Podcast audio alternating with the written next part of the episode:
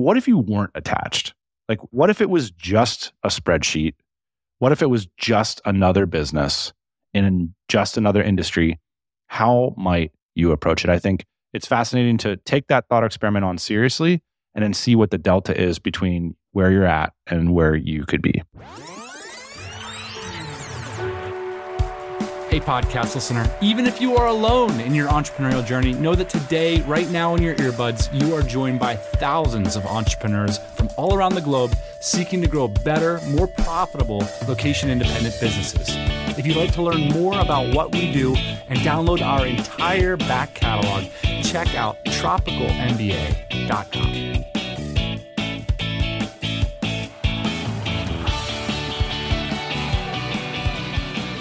Welcome back to the podcast, everybody. We have a lot going on this week, including some news updates, one of our favorite business diagnostic questions, which is what would a PE firm do with your business? We're going to talk about that, as well as do a slightly deeper dive into our conversation last week about the brainstorming power of organization charts. I know it sounds crazy, but as the year ends, I think it's really interesting to try and visualize your company via an organizational chart or a, a souped up org chart. We're going to talk about that today. Also, we are hiring. I want to tell you at the top, we are currently hiring facilitators for our new community, DC Black. DC Black features facilitated masterminds. And in order to do that, we need badass facilitators.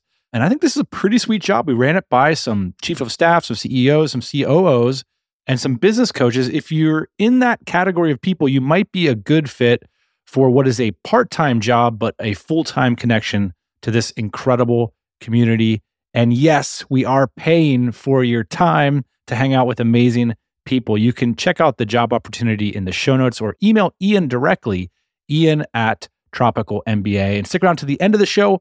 I'll share with you uh, one of my favorite new trends I've found and something I think could be a great business idea as well. So let's roll the episode.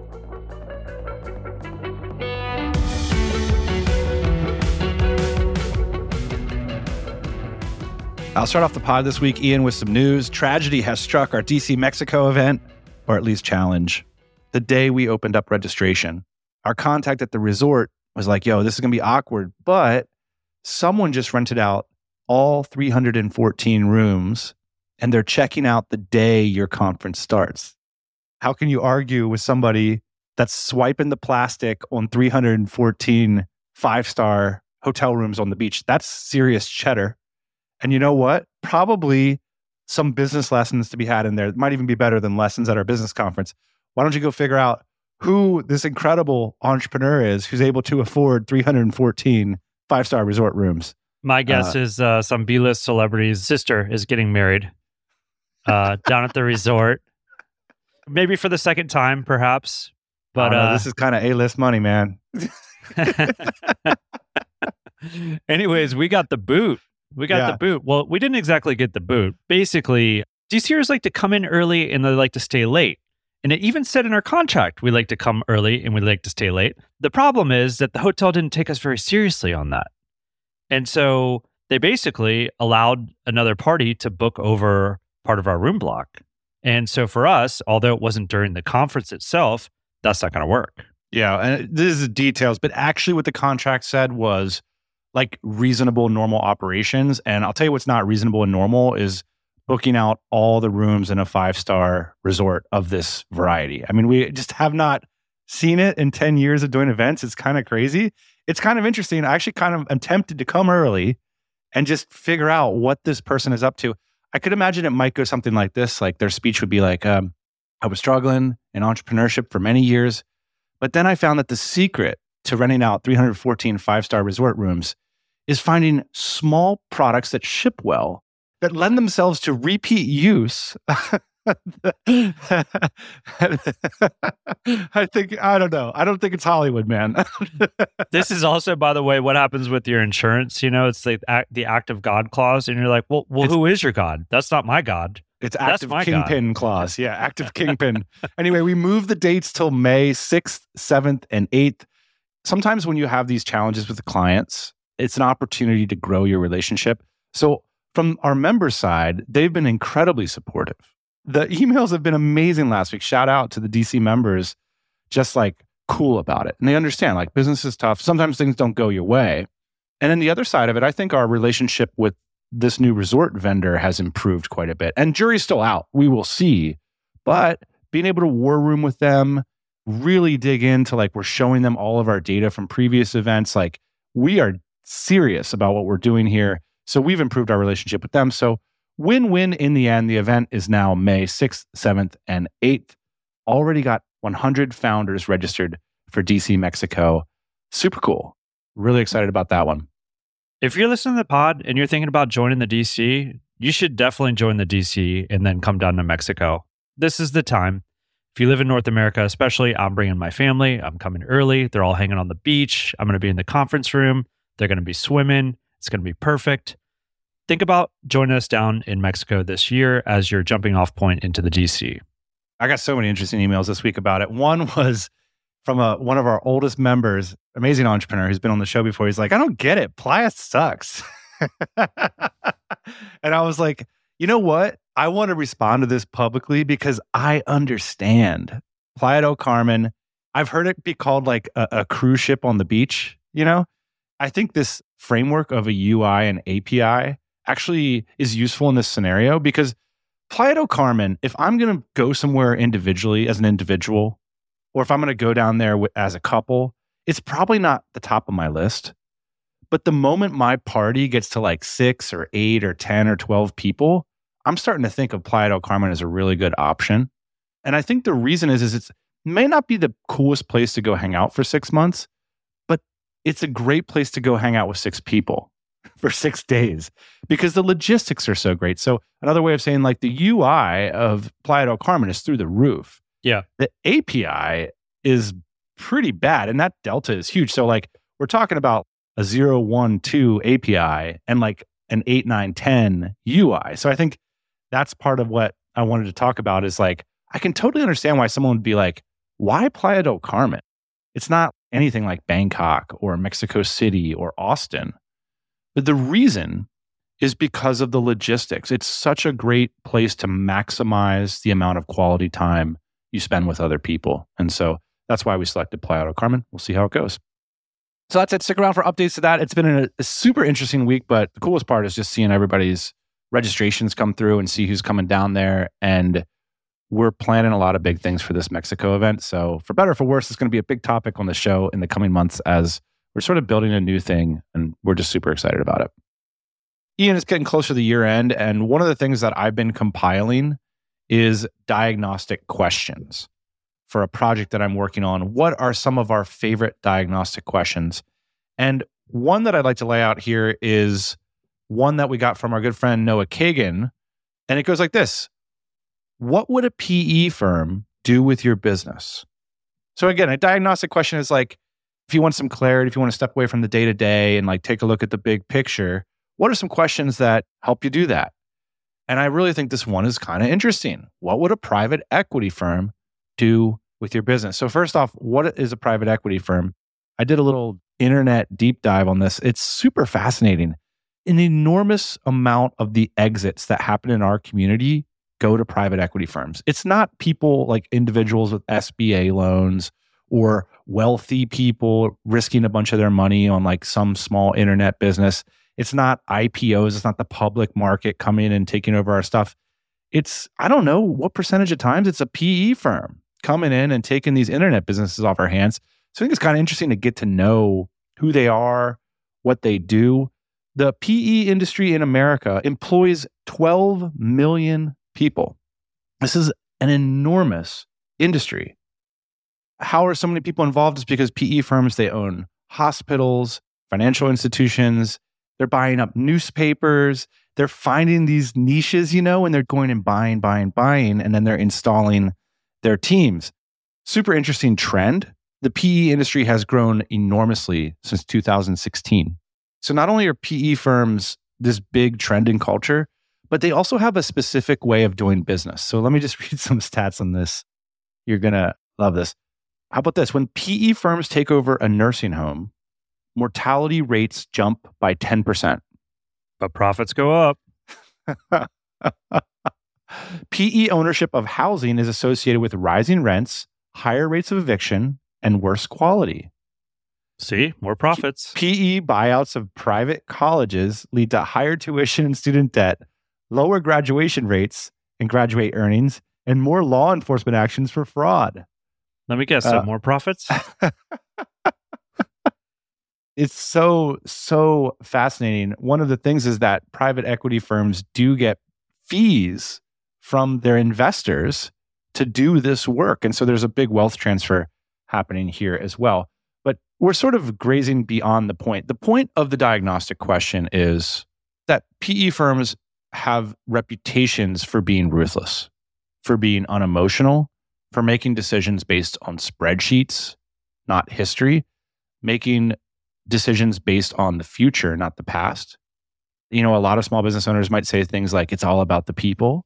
The PE firms might say it's all about the numbers, or it's all about the people who can get you the numbers. And this is why I like this diagnostic question. You know, if a PE firm took a look at your P&L and your asset, what would they have to say about it and what changes might they make? It's a fun thought experiment and you don't have to take it to its logical end, right?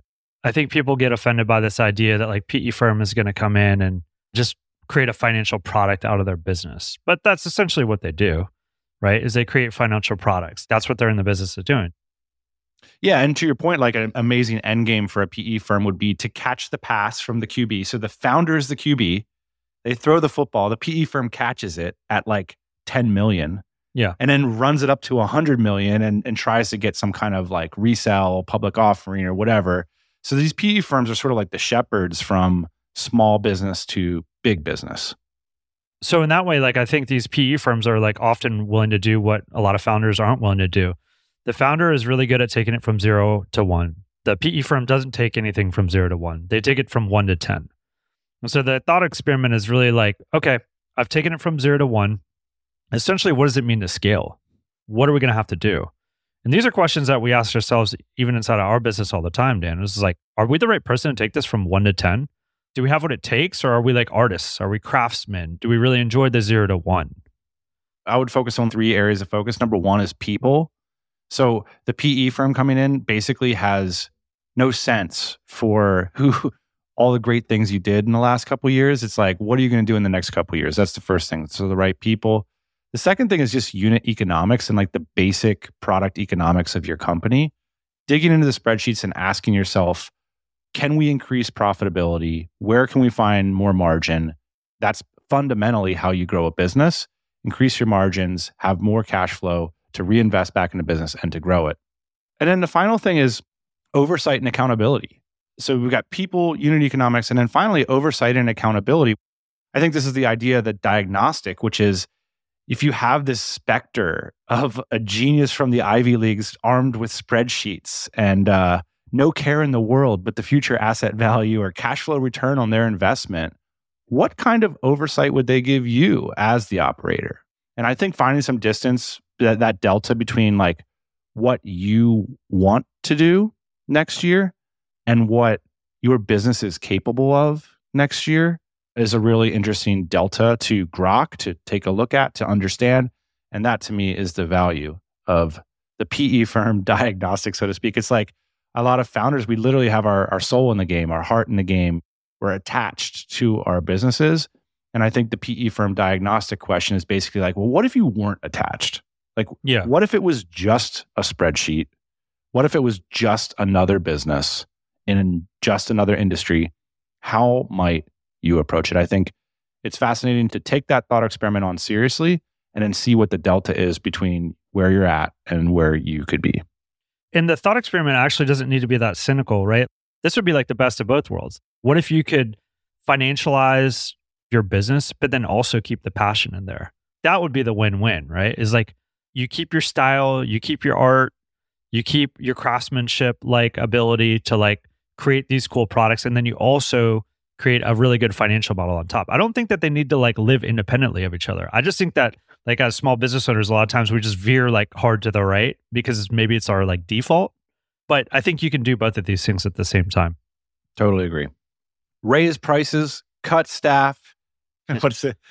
Make art. yeah, raise prices, cut staff, make art. exactly. That's, that's the boot.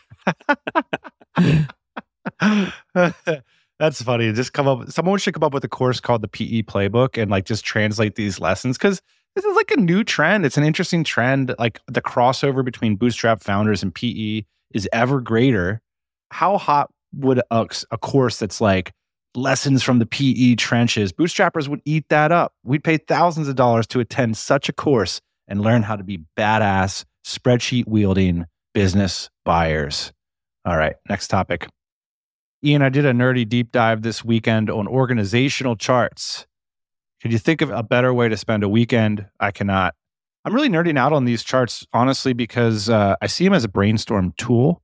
We got a ton of feedback from last week's episode about how founders use org charts to visualize their organization, especially in a remote company. Like, what is your company? How do you take a look at it?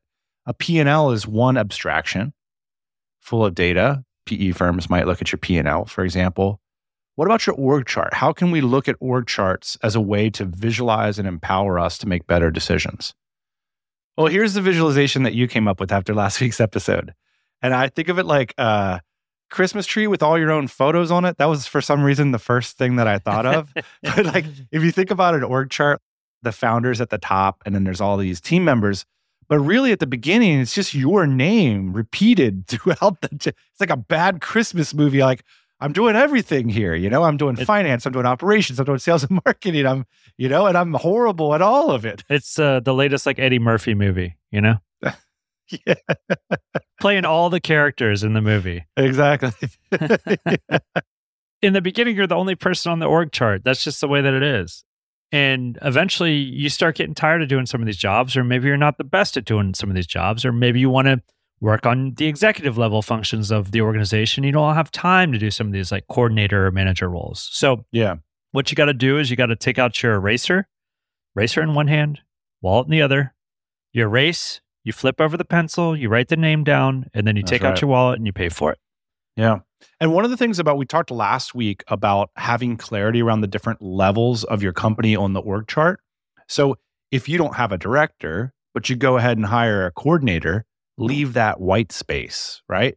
Continue to, if it works for you, keep your name on the director and the manager levels because now you know that functionally, hey, you're doing those roles. Even if you're not spending a lot of time on it, your budget coordinator who you just hired overseas definitely isn't contributing to these like managing executives or putting personnel plans in place or all the things that say a director would do. That's functionally something that you're doing very quickly.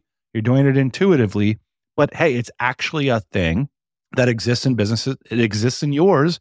Just because it's not a big focus or that somebody doesn't work there right now doesn't mean that it's not a function in your business. So that's laying out this whole ideal organization giving you space and then starting to plug in those roles as they come along. When you have these org charts and uh, you start writing other people's names down, I think the the reason why we don't leave white space, as you're saying, for like a manager level or an executive level person in there is because we're capital constrained. Our bootstrap businesses are capital constrained. So what do we try and do? We go out and we try and get the best deal that we possibly can on someone. Yeah. Because it's going to leave so much stress and pain for us to just have anybody in that role. And so you get somebody in that role, and then you start saying things like, well, now they're managing.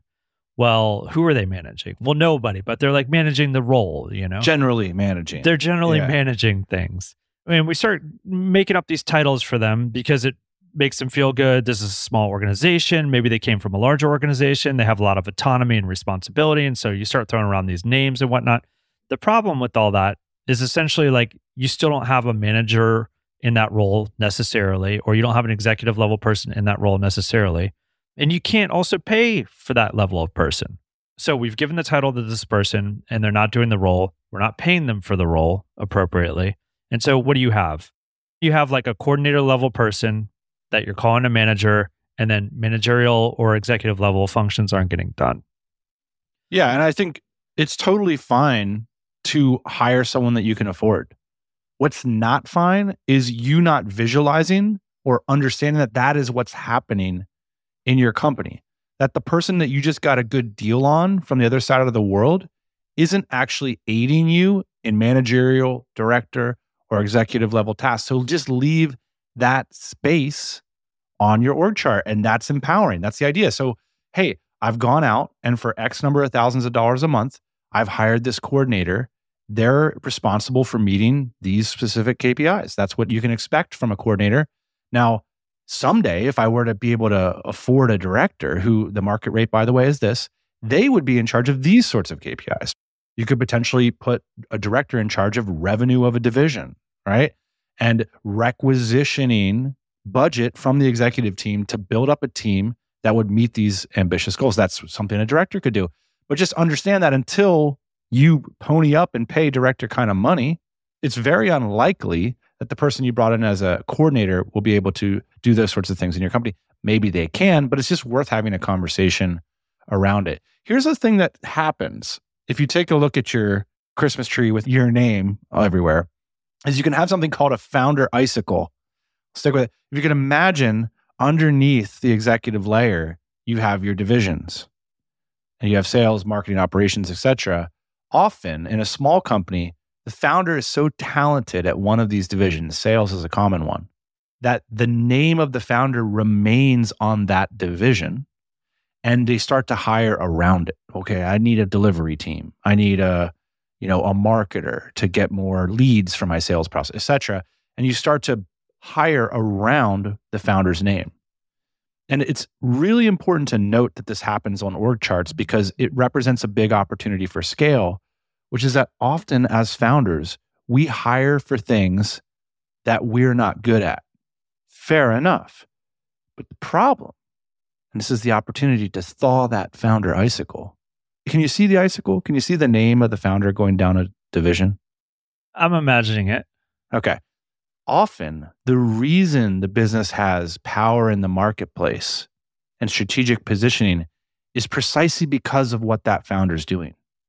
So it could be that the biggest lever is to take a look and melt that icicle and get a high powered salesperson into that organization This is a really common thing that happens on org charts is the founder is effectively doing a lot of expensive work to save the company money. But it yeah. could be an opportunity to double down on what built the company in the first place rather than spending all your money in other functions in the company. Yeah, I was going to say too, when you create these uh, org charts, you're welcome to like write numbers next to what the functions actually cost if you're going to totally. have to go out into the market the org chart could essentially cost millions of dollars depending on the scale of your organization. Yeah. So as a founder, you're trading equity for income, right? So it's like, I'm going to do all these roles and I'm going to have all this equity, but really the real world value of replacing yourself in some of these roles is extremely high. And so this starts to get complicated, I think, in terms of margin and whatnot.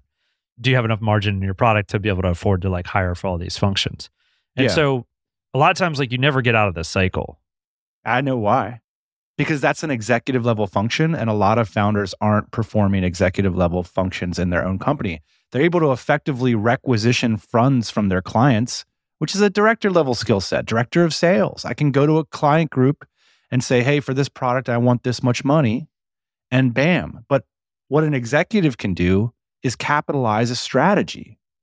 And so it's very common the case that Simply the founder doesn't have that executive level skill set yet.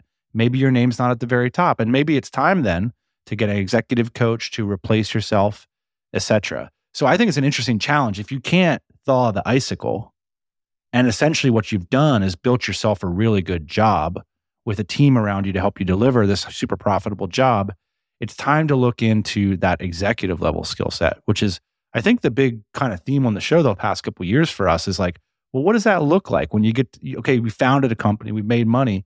Now, what does it look like to be an executive? And I think one of those key skill sets is capitalizing a strategy. One other thing, I think a common mistake that founders make is that personally, I'll speak for myself. All I want is uh, chaos and idea and a uh, couple cups of coffee. And that to me is what's fun about coming to work is figuring out new problems, talking about ideas, figuring out ways to meet goals on incomplete information. Well, most team members, even the most talented professionals I've worked with, they don't really appreciate that as much as most founders I met do. What they want is clarity around their lane, around their objectives and some strong hypotheses about how they can meet those objectives. And I think one of the counterintuitive things is often we'll operate as executives or even board members. We'll be like, we'll bring in coordinators or managers and like share the P&L and share the big vision and say, hey, the sky's the limit in this org chart. You can get the whole way to the top of the Christmas tree. And this is the sort of opportunity that we like, but not most professionals. And the other thing is, I think the way you gain the skill set of operating in uncertainty is often by starting off with clarity and getting your reps in by clearly delivering, by clearly meeting goals regularly. You see it in team members where they start to get a sense for the nuances, like of seeing through the uncertainty by having some guide rails to help them get there. I think the punchline for me, Ian, is that organizational charts represent an awesome opportunity to visualize your company and to brainstorm. And there's no rules here. You can do a person based, you can do a function based org chart, you can add a z axis with revenue and profit, you can add KPIs and scope under each particular salary level. You can put your name on every single role and pay yourself double. You can do whatever you want. And so I think organizational charts are a little bit under leveraged by founders and actually can be a ton of fun. Hey, if you like the show, just want to remind you we have a website, tropicalmba.com. You click through on your phone, check us out on the web, hit that subscribe button. I write the newsletter every week. There's a lot going on behind the scenes of the pod. That's the best way to find out about upcoming events, both virtual, in person, and much more. Check us out at tropicalmba.com and give us some feedback on this brand spanking new website. Because it's time for a spanking. One of the ways we come up with business ideas around here is a, a, little bit of travel. And I come on the show all the time and regret missing the NA beer trend. Heineken Zero was the top title sponsor of F1 in Las Vegas.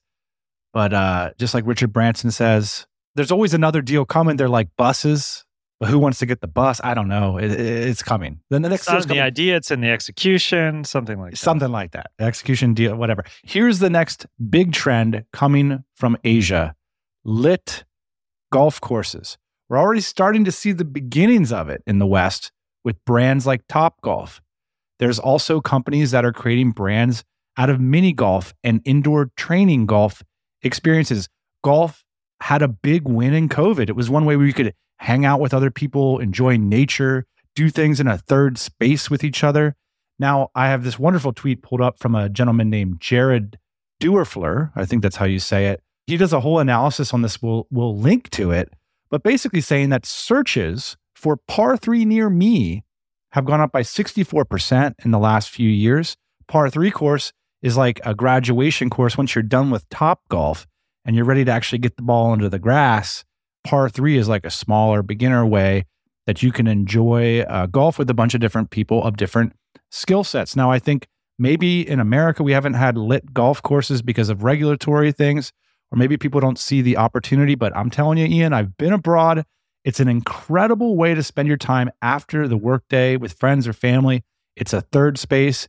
It kicks the crap out of your other options at 8 p.m. on a Wednesday night, like board games, Dungeons and Dragons, bowling. None of these things even stack up. They don't come close to polishing off your sticks and getting out there in nature with your friends, with your loved ones.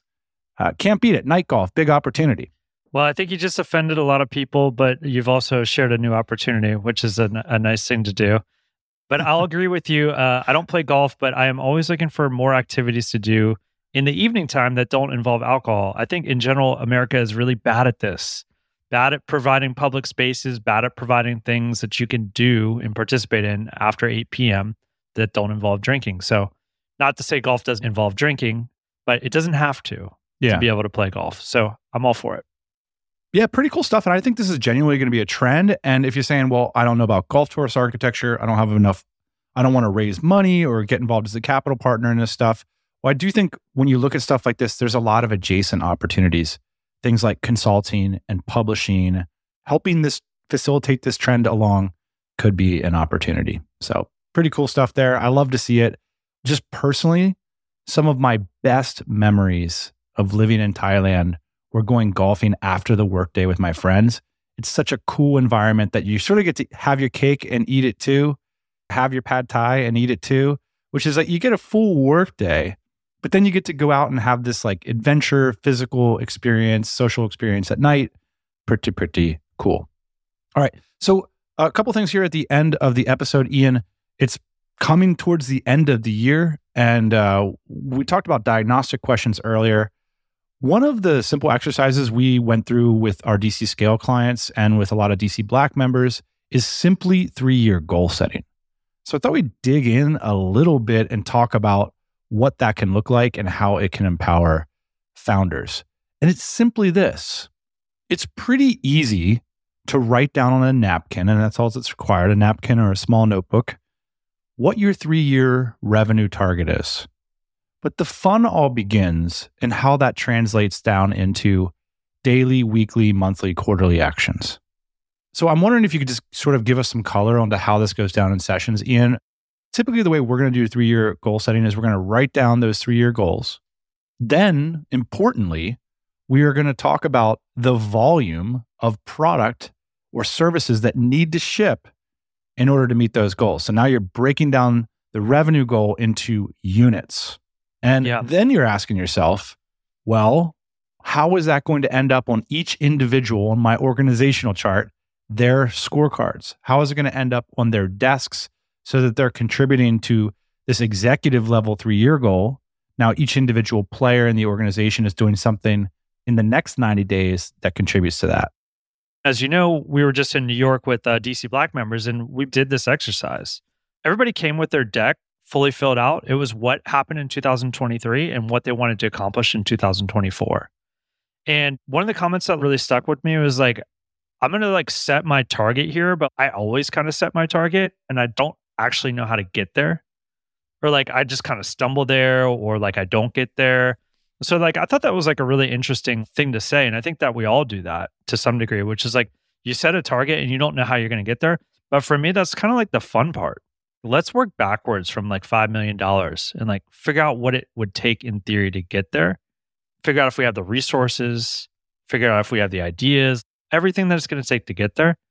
That's kind of the fun part is like that uncertainty. And i think for a lot of entrepreneurs it is too. And then the rubber meets the road in january and you're like am I actually going to do that? Or am I just going to keep plotting the course that I've been plotting in 2023? So people sat down with their plan for 2024 and their group members got to poke holes in that plan. Do you have the resources available? Can you do it? Well, you've never doubled year over year before. Why do you think you're going to double year over year now in 2024? Yeah, I mean, the distinction of the three year planning method that we designed is that it's really easy to write a number and that figuring out if that number realistically tracks with your quarterly goals and tracks to a person's desk who's responsible for the goal is held accountable. And by the way, the three year number is you as the executive writing it down. So if you don't meet it, then you know who to hold accountable. So there you go. I agree. That delta is often quite large. All right. So, final thing is we both have talked a lot about personal finance spreadsheets. So, while you're doing your three year goals, might as well keep tracking with your personal financial spreadsheet. I posted mine, the template that's like triangulated from yours, Ian. It's super, super simple. And it's simply this process on the final Friday of every month. You log into every single one of your bank accounts, every single one of your fancy other accounts, your loan accounts, whatever you got, and you dump it into a personal financial spreadsheet and you track with it once every month it's so simple, it's impossible not to keep up with.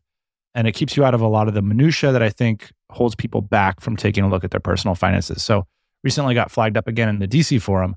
So I thought I would link to the template spreadsheet so listeners can use it as many members have. One of the things I like to do in my uh, personal financial spreadsheet is I create tabs. I think most people did this too, but create tabs and it's like month over month basically. So you get to like look back and link back to yes. see like if it's gone up or down. You can create a little graph there. Yeah, and if you guys click through, you can see exactly what Ian's talking about. At the bottom, I have a placeholder month, and then every Friday I'll go in there and just hit copy to a new tab, and I'll just redo it. That way, you always have your old information. You can see your progression, and then you can see this overview tab where if you want to be a fancy spreadsheet genius, you can actually track your trends on the overview. I personally haven't been doing that, but uh, if someone wants to create that and share it back with us, we will share it here on the podcast. Final piece here, Ian, is we got a holiday party tonight here in Austin, Texas. It's gonna be a bunch of DC members. Put on your ugly sweater, bring your conversation cards. It's time to talk business. That's right. We actually have printed conversation cards now. Yeah. I'm looking at them. We got a bunch of Dexa cards. So I'll be bringing those cards to our holiday party in Austin. I know that there's other holiday parties happening in Tokyo, LA, Edinburgh, London.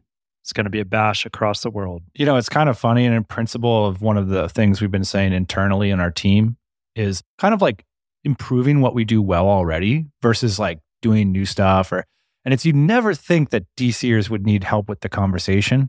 You know, it's the last place you'd want to help because DCers just want to talk to each other because it's like nerd fest, right? Like, oh my gosh, someone wants to talk about business with me. Let's do it. But yeah, anyway, conversation cards, kind of a cool little addition, but also a nice party gift. Sometimes you need a segue, but yeah, that is true. Anytime DCers are in the same room, it's always like turn down the music, Yeah. stay quiet. We're trying to have a conversation here, man. Any other group, it's like turn up the music. I really don't want to be in this situation. I need three more drinks. All right, boss man, let's do it. That's it for the podcast this week. We'll see you next Thursday morning. Hey, thanks for listening to the Tropical MBA podcast. You can go to tropicalmba.com, get access to hundreds of back episodes and all kinds of other goodies. Load up your iPod. That is the cheapest way to fly business class on your next international flight. We will see you next Thursday morning, 8 a.m. Eastern Standard Time.